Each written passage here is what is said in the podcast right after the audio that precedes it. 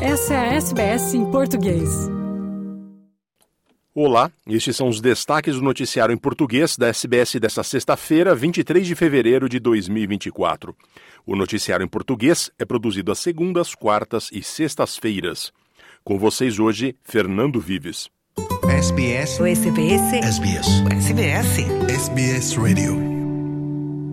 A polícia de Nova Gales do Sul está à procura do policial Bo Lamer, que pode estar envolvido no desaparecimento do apresentador de TV Jess Baird e seu parceiro, o comissário de bordo Luke Davis. Jess, de 26 anos, e Luke, de 29, desapareceram na região dos Eastern Suburbs de Sydney na segunda-feira. Os pertences ensanguentados do casal foram encontrados posteriormente em uma lixeira em Cronulla. A descoberta levou os investigadores à casa de Jess Baird em Paddington, a 30 quilômetros de distância do local, e mais sangue foi encontrado. Um mandado de busca foi executado na casa da família de Lemaire, em Balmain, na noite passada. Vários itens foram apreendidos. O policial desaparecido entrou em licença médica na semana passada e os investigadores não conseguem localizá-lo desde então. A doutora Zanti Mallet é criminologista da Universidade de Newcastle. Ela disse ao Canal 9 que Baird e Lamer podem ter sido ex-parceiros.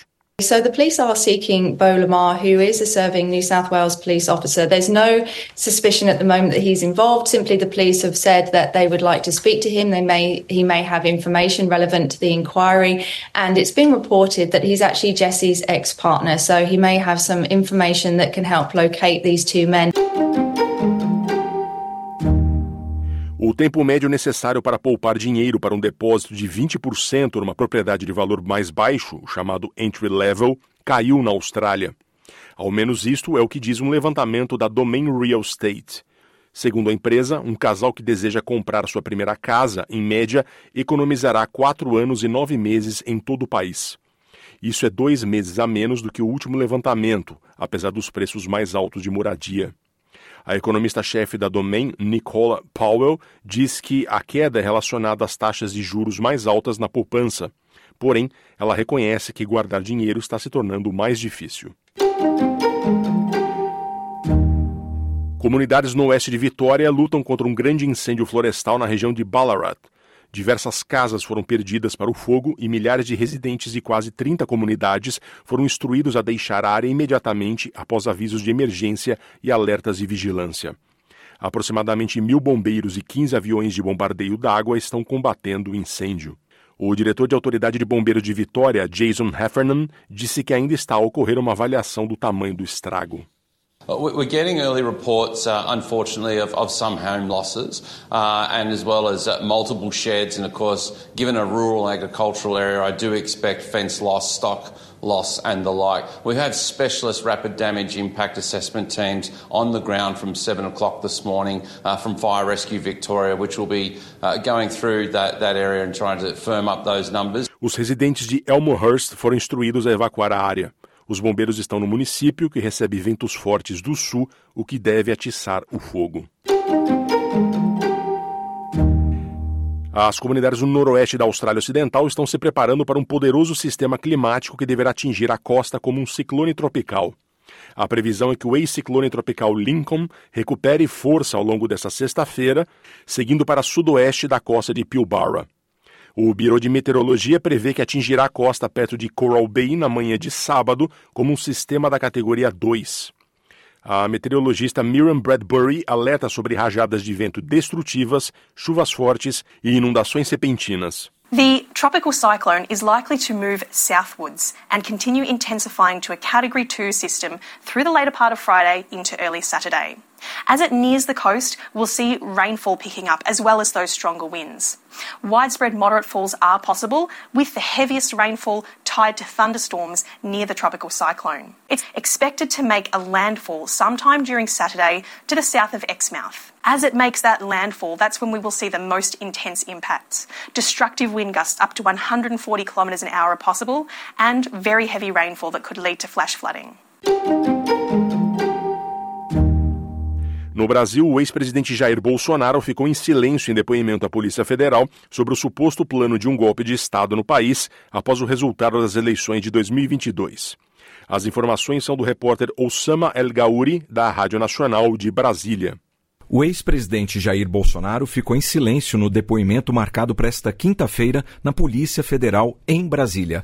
Ele foi perguntado sobre o caso que apura a formação de uma suposta organização criminosa para dar um golpe de Estado. Segundo a defesa de Bolsonaro, o silêncio do ex-presidente não foi apenas o uso de um direito constitucional, mas uma estratégia. Foi o que explicou o advogado Paulo Cunha Bueno. A defesa não teve acesso a todos os elementos por quais quais estão sendo imputados ao presidente a prática de certos delitos. Especialmente as declarações do tenente-coronel Mauro Cid e as mídias eletrônicas obtidas dos telefones celulares de terceiros e computadores impedem que a defesa tenha um mínimo conhecimento de por quais elementos o presidente é hoje convocado a esse depoimento. O único motivo pelo qual fez uso do silêncio foi dado ao fato dele responder hoje a uma investigação semi-secreta o ministro Alexandre de Moraes rebateu esse argumento quando negou o pedido da defesa de Bolsonaro para adiar o depoimento desta quinta-feira. Moraes é o relator do caso no Supremo Tribunal Federal e já afirmou que os advogados sabem do histórico de decisões da corte sobre colaborações premiadas, como a do ex-assessor de Bolsonaro, Mauro Cid e que o investigado teve acesso integral a toda a investigação feita e das provas constantes no processo.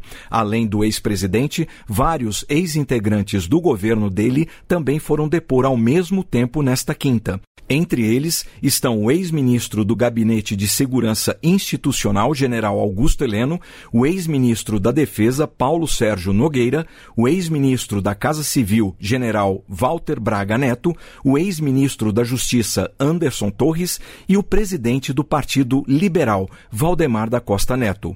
Eles são suspeitos de formar uma organização criminosa que, segundo a Polícia Federal, queria dar um golpe de Estado para manter o então presidente Jair Bolsonaro no poder após a vitória eleitoral de Lula.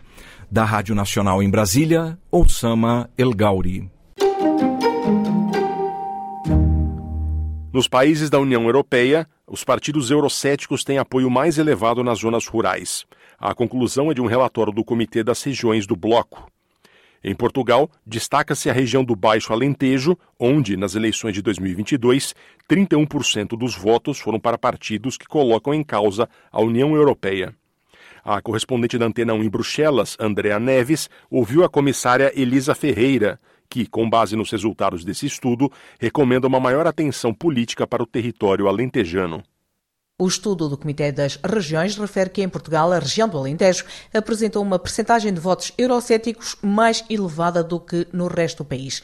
Mas a comissária da Coesão e Reformas, Elisa Ferreira, que defende que nenhuma região deve ficar para trás, diz que a sensação de abandono não se sente só nas regiões mais rurais da Europa. Podem ser regiões de montanha, podem ser regiões industriais antigas. O que nós queremos sublinhar é que há regiões que precisam daquele apoio que são as regiões regiões com níveis de rendimento muito, muito baixos e depois há as regiões que precisam de ser apoiadas para que não caiam num processo de estagnação. O estudo do Comitê das Regiões refere que em Portugal a percentagem de votos eurocéticos, ou seja, em partidos que se mostram contra os valores europeus, foi mais elevada no Alentejo, em particular na região do Baixo Alentejo, que atingiu uma cota de votos eurocéticos de 31% nas eleições nacionais de 2022.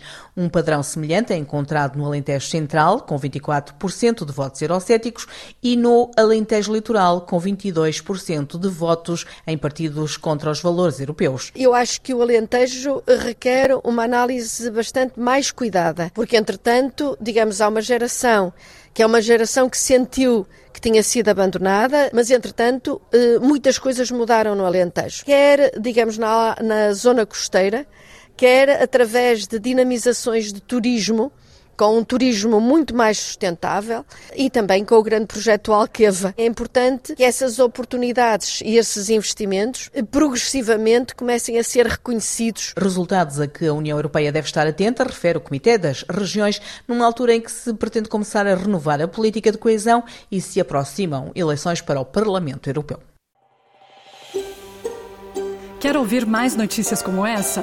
Ouça na Apple Podcasts, no Google Podcasts, no Spotify ou em qualquer leitor de podcasts.